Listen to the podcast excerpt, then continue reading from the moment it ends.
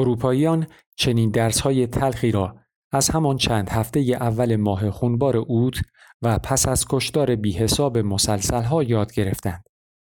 توپها را که تا آن زمان پیشاپیش نفرات میگذشتند عقب بردند و سنگرهای دشمن را حتی بدون دیدن آنها از دور و از بالای سر نفرات خودی کوبیدند.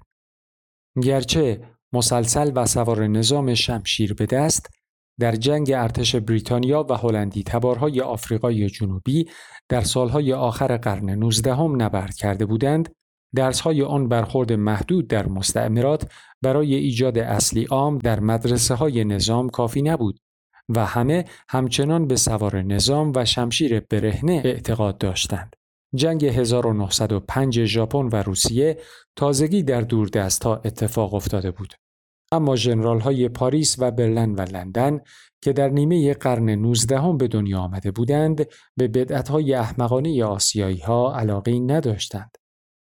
وقتی افسر ناظر انگلیسی از آن جنگ گزارش داد در برابر مسلسل های سنگر دشمن کاری از سوار نظام ساخته نیست در وزارت جنگ کشورش به او خندیدند و زمانی که ناظر آلمان در همان جنگ به نتیجه مشابه درباره قدرت دفاعی مسلسل های کاشته شده در سنگرها رسید رئیس ستاد ارتش آلمان نظر داد که چنین طرز جنگیدن احمقانه این نوبر است پیش از حرکت نیروی اعزامی بریتانیا به فرانسه در اوت 1914 شمشیر افسرها را زرادخانه ارتش طبق عادت دیرین تیز کرده بود.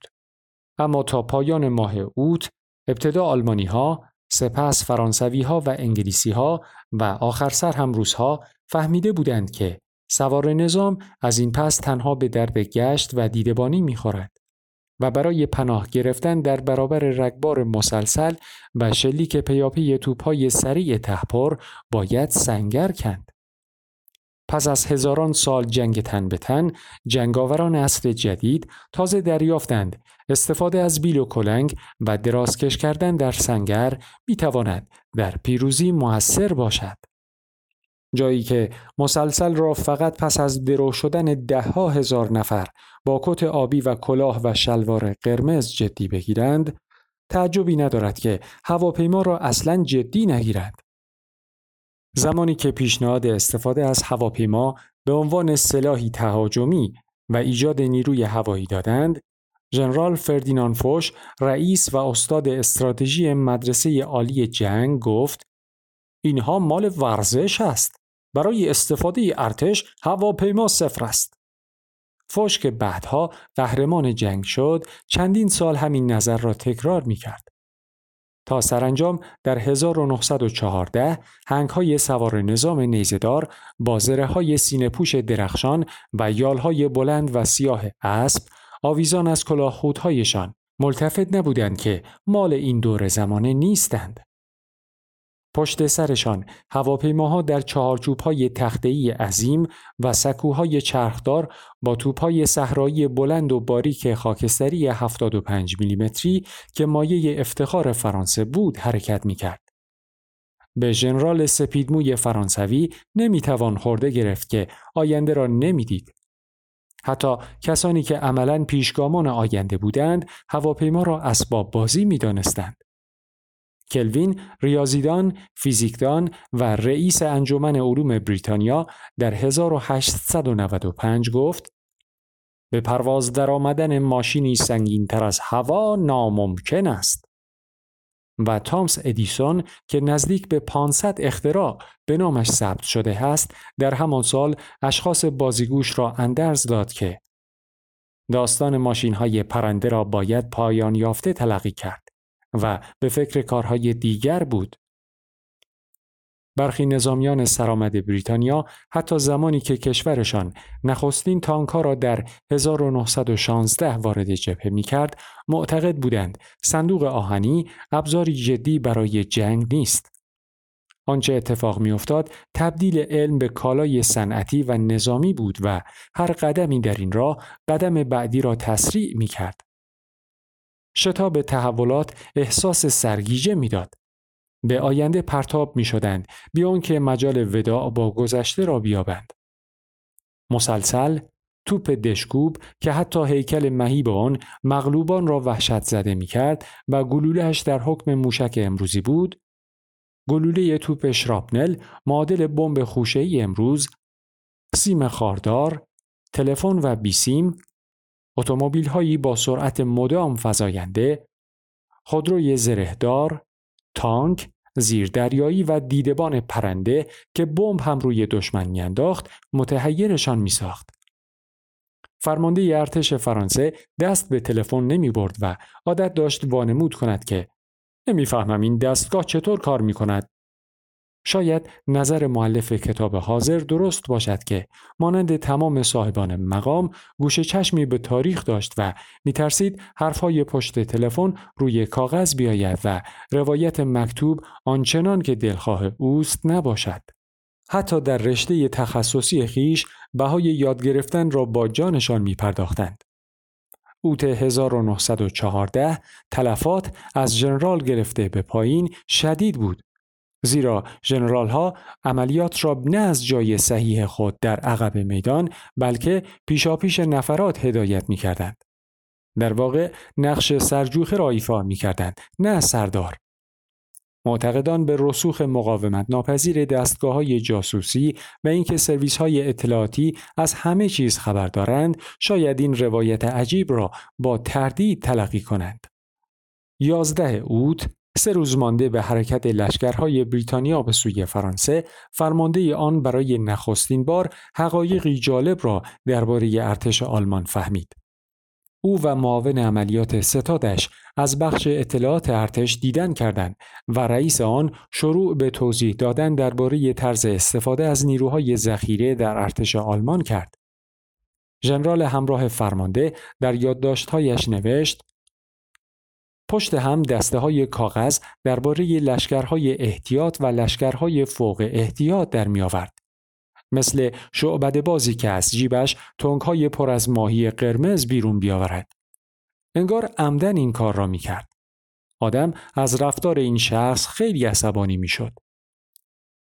آدم حتی اگر از طرز کار دقیق افسر اطلاعات ارتش عصبانی نمی‌شد و آن را به حساب سیاه بازی نمیگذاشت اکنون برای ایجاد تغییر اساسی در طرحهای استراتژیک و کهنه دیر بود. رکن دوم ارتش فرانسه همین اطلاعات را چند ماه پیشتر به دست آورده بود. اما فهماندن آنها به ستاد ارتش یا تغییر دادن تصورش از ارتش آلمان دشوارتر از خریدن یا اعزام جاسوس بود. آلمان که در شیمی صنعتی هم پیشتاز بود برای مقابله با یورش موج انسانی گازهای سمی را به میدان آورد و به خصوص نام گاز خردل به عنوان قاتل ناپیدا وارد اخبار شد. عکس سربازانی که هم خودشان و هم اسبی که سوارانند ماسک ضد گاز بر چهره دارند به تصاویر تخیلی هجوم موجوداتی از کرات دیگر میماند. گاز سمی دیرپاست و صدمات آن زجر خوش می کند. اما متخاسمان به رغم ابزار انزجار از همه سو تولید کردند و به کار بردند و انبار نمودند. با ازدیاد جمعیت و امکان حمل با قطار ارتشهایی درست کرده بودند که ناپل اون و بیسمارک خوابش را هم نمی‌دیدند. اما جنگ خیلی زود به تیراندازی نفرات از سنگرهایی انگار ابدی در جبهه غرب و یورش گهگاه امواج انسانی محدود شد. حاصل دهه ها فکر و طراحی برای ایجاد جناهای راست و چپ و میانه و نبرد تهاجمی و نبرد تاپای جان و حمله برقاسا و غیره جز همان یک ماه اول عملا به کار نیامد. سه سال بعد با روی کار آمدن دولت بلشویک در روسیه و خروج آن کشور از جنگ امپریالیست ها ارتش آلمان نیروی آزاد شده جبهه شرق را به غرب برد بنبست خندقهای جبهه غرب را شکست و بار دیگر دست به پیشروی به سوی پاریس زد.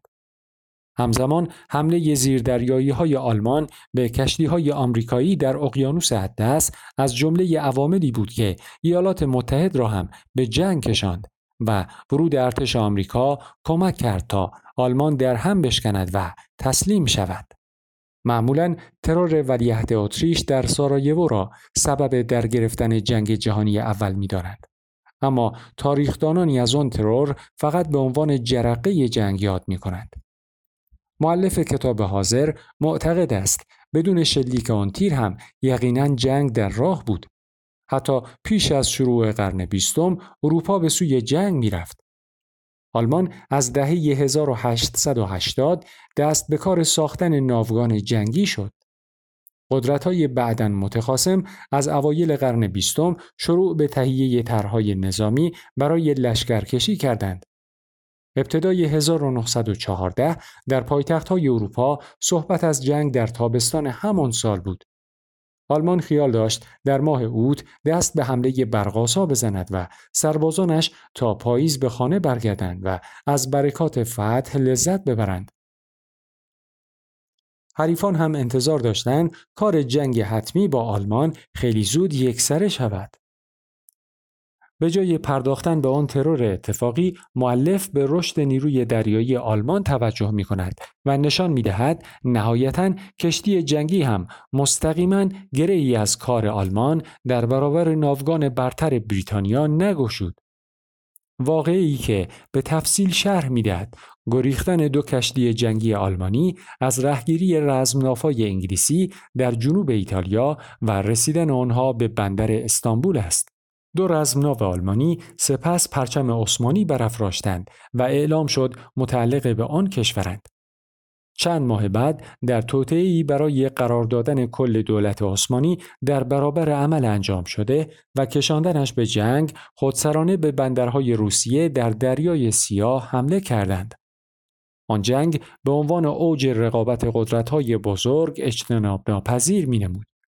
اما طرز فکر آدمها رقابتی برای گسترش مرزها و منابع را تبدیل به تنازعی چنان ویرانگر از نوع همه یا هیچ کرد که گویی از پس امروزشان فردایی نبود. به سبب قدرتی که ابزار به آدمها می‌داد در کمتر موردی ندانمکاری آدمها تا بدان حد بر واقعیات مادی اثر گذاشته و تصورات واهی را با منافع اقتصادی در هم آمیخته و خرافات سیاسی را تبدیل به اصول مقدس تردید ناپذیر کرده است. در هیچ مورد دیگری رهبران قدرت‌های بزرگ جهان تا این حد از علم و صنعت جامعه خیش و رقیبان عقب نبودند. زمانی صحبت از بیگانگی کارگر با محصول کار خیش بود اما کارفرما هم وضع بهتری نداشت. در شامگاه در گرفتن جنگ بزرگ آگاهی امپراتوری بزرگترین قدرت نظامی صنعتی اروپا از واقعیات نظامی و محصولات صنعتی کشور خیش و جهان جدید چندان بیش از سرباز ساده روستاییش نبود. به اسرار نظامی علاقه داشت اما بدیهیات آشکار را نمی‌دید و نمی‌توانست و نمی‌خواست ببیند. نام ایران دو بار در این متن آمده است. یکی در فهرست شرکت کنندگان در مراسم خاکسپاری ادوارد هفتم پادشاه انگلستان در اردیبهشت 1289 شمسی که محمد حسن میرزا برادر احمد شاه قاجار نماینده ایران بود. و دیگری در اشاره ای گذرا به مسیر بازرگانی بریتانیا از راه کانال سوئز به ایران و هند. اگر در خود اروپا در سالهای پس از جنگ دوم درباره جنگ بزرگ به نسبت کم نوشتند در اینجا از حال و روز مملکت طی سالهای جنگ جهانی اول یعنی از 1293 تا 1297 شمسی حتی کمتر نوشتند. در نخستین سال جنگ احمد میرزا قاجار به سن رشد رسید و تاجگذاری کرد. در شهرهای بزرگ انتخاباتی محدود برای تشکیل مجلس سوم برگزار شد اما به سرانجام نرسید.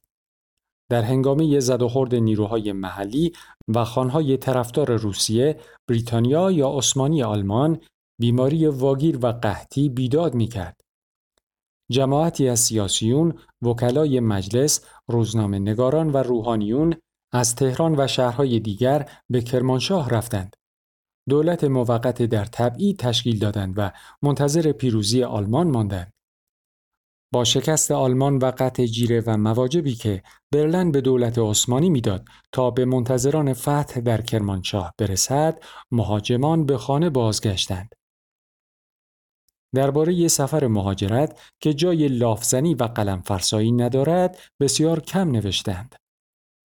و حجم مطالب پیرامون آن با متون مربوط به مشروطیت و ملی شدن نفت قابل مقایسه نیست. در مجلس چهارم که پس از پایان جنگ تشکیل شد ترجیح دادند موضوع را پایان یافته تلقی کرده و کمتر حرفش را بزنند. در میان ملت های جهان بریتانیا گرچه به نادرستی و پیمان چکنی بدنام بود دوستانی داشت اما تقریبا همه از آلمان بیزار بودند. در ایران و کلا در خاورمیانه وضع برعکس بود. هرچند در این ناحیه معمولا فکرها واضح و احساسها خالص نیستند اما احساسات آلمان دوستانه با وجود افکار ضد سامی آلمان ها در دهه های بعد در خاورمیانه بیش از پیش رشد کرد و حتی الهام بخش مرام ها و حزب هایی از قبیل بحث در میان عرب ها شد. تبلیغات آلمان میکوشید. افکار عمومی اعراب را متقاعد کند که ضدیت با نژاد سامی متوجه اموزاده های یهودیشان است. نه خود آنها. در جنگ جهانی بعدی نازی ها مفتی اعظم فلسطین را آریایی افتخاری شناختند. روزها را قرار بود اخراج کنند و در سهاری آسیا بریزند. زیرا اروپا را جای نژاد پست اسلاو جز برای بردگی نمی‌دانستند. اما فرد فلسطینی را نیمچه آریایی معرفی می کردند. جامعه ایران هم مانند بیشتر مسلمانان خاورمیانه شیفته هزیانهای جهانگشایان آلمانی بود. جنگ آلمان با فرانسه را برحق می دانستند یا در اقبال آن بی تفاوت بودند. اولی را مورچه سایی و قابل احترام می دیدند که شبان روز زحمت می کشد و دومی را جیرجیرک منحت و جلف با مردمی ضد عقل سلیم آبا و اجدادی نوع بشر و ضد خدا و معتاد به کفرگویی روزها در چشم مردم ایران چیزی بیش از یک مشت قزاق دل دزد و راهزن نبودند. دخالت انگلستان را که در شلوغی جنگ به مستملکات قدیمی خلافت عثمانی در سرزمین های اسلامی هم چنگ میانداخت چیزی جز مطامع استعماری نمی‌دیدند. خود را با آلمانی ها خیشاوندانی نزدیک در حد اموزاده می دانستند.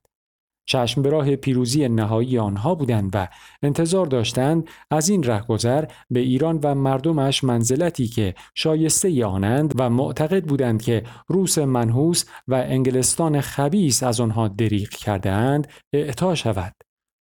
توهم چنان شدید بود که در متح ویلهم دوم قصیده می سرودند و برای سلامت امپراتور آلمان دعا می کردند.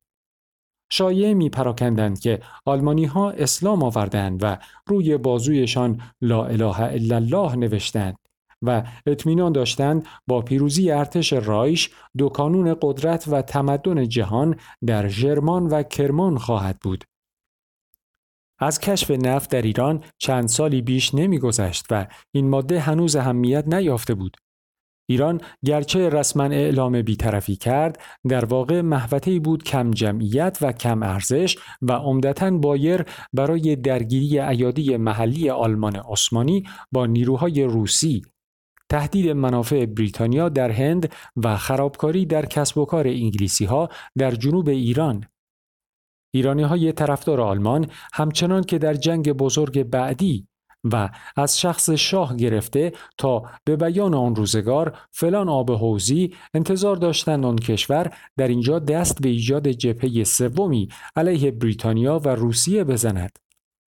گرچه متخاصمان در سراسر اروپای شرقی و جنوبی تا ترکیه و فلسطین و سوریه و عراق امروزی و عربستان و شمال آفریقا درگیر نبرد بودند دیپلمات‌های آلمانی میکوشیدند ایرانیان مشتاق گسترش جنگ را قانع کنند که تمام قوای امپراتور باید در جبهه غرب متمرکز بماند.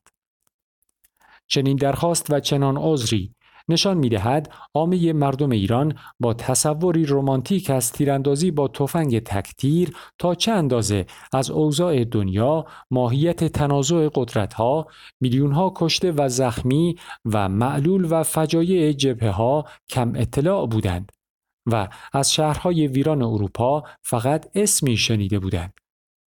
در جایی که قدرت جنگاور آلمان سالها در باطلاق جبهه غرب به گل می نشیند، ملتی که از کار جنگ هم سررشته ندارد و معتاد به دخالت منجی از خارج است به امید گشایشی در کار فروبسته خیش از ایجاد جبهه جدید در سرزمینش استقبال می کند. پشت در کنفرانس فاتحان جنگ برای تحمیل بد ترین پیمان صلح تاریخ بر حریف شکست خورده چند تن از رجال ایران را که می‌خواستند به عنوان نماینده دولت خیش و ناظر در مجمع ورسای حضور یابند راه ندادند و گفتند پرشیا کشوری مستقل شناخته نمی شود و سرزمینی تحت الحمایه بریتانیا است. سفر مهاجرت، پولهای آلمان، دولت در تبعید کرمانشاه و دخیل بستن به ارتش رایش را البته فراموش نکرده بودند و ادعای بیطرفی ایران را هیچگاه جدی نگرفته بودند. باربارا تاکمن در 1963 برای توپهای ماه اوت و در 1972 برای استیلول و تجربه آمریکا در چین جایزه پولیتزر گرفت و در 1980 برای آینه ای در دوردست برنده جایزه ملی کتاب شد. جان کندی رئیس جمهور پیشین آمریکا نسخه هایی از توپ های ماه اوت را به همکارانش می‌داد و خواندن آن را توصیه می کرد. در برابر نشریه ادبی ساندی ریویو سال 1985 تاکمن را در فهرست کسانی گذاشت که بیش از استحقاق خیش ستایه شدند و درباره او نوشت متاسفانه به مرور از تاریخ نگاری به عنوان درس اخلاق به جانب نگارش درس اخلاق در قالب تاریخ نگاری رفته است.